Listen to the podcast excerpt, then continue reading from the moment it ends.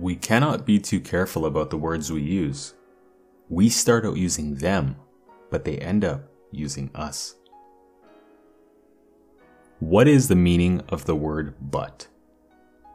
It's a negating statement that leaves what's previously said completely unimportant.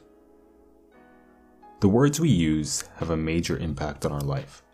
Arguably, it's just as big of an impact as other things we do, like eating or sleeping. We all heard of the saying that you are what you eat. This is true. Your body is made up of what you eat, and it uses that food to repair itself and heal up for the next day. The same holds true for the words we use on a daily basis. Think of the words you use. Do you swear? Do you talk formally or informally? Is your vocabulary elaborate or is it to the point and direct? I want to touch on one word in particular that is used almost every single day, multiple times a day. It's actually something we particularly use when talking to others and sharing points. I said it earlier on. The word is but. I'll use it in a sentence.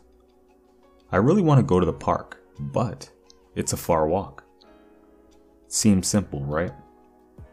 That word is one of the most dangerous words in the English language. The meaning of but in the dictionary is this used to introduce a phrase or clause contrasting with what has already been mentioned. The word is described as a means to contrast what has been said before it. The way we use it when we talk to others is a little bit more deadly, however. Let's say you're in an argument with somebody, or you're simply having a friendly debate. What you may hear is, I see your point on that, but. And then you proceed to hear whatever they're saying. Now, what including that word does is immediately puts everything that person says into a tiny box that means nothing. It's a negating statement that is blatantly saying everything you said before means nothing because of X, Y, Z and what I'm going to say. I challenge you to pay attention to when you use this word because when it's used too often, you may begin to ignore what other people tell you without actually giving it thought. It's that powerful.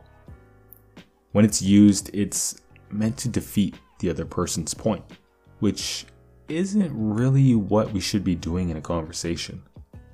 There are other words that do this less aggressively, like yet or however. Now, those are just my two cents for this topic. I've been noticing a lot when I'm talking to people at work or having conversations with clients. It's just something I've been picking up and paying attention to.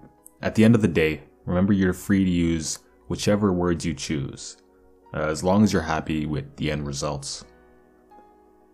Alright, guys. Take care. I enjoyed making this episode. I hope you enjoyed listening to it. If you could forward this episode on to one other person, I would really, really appreciate that. Um, until next time, I love you. I believe in you. Stay grinding.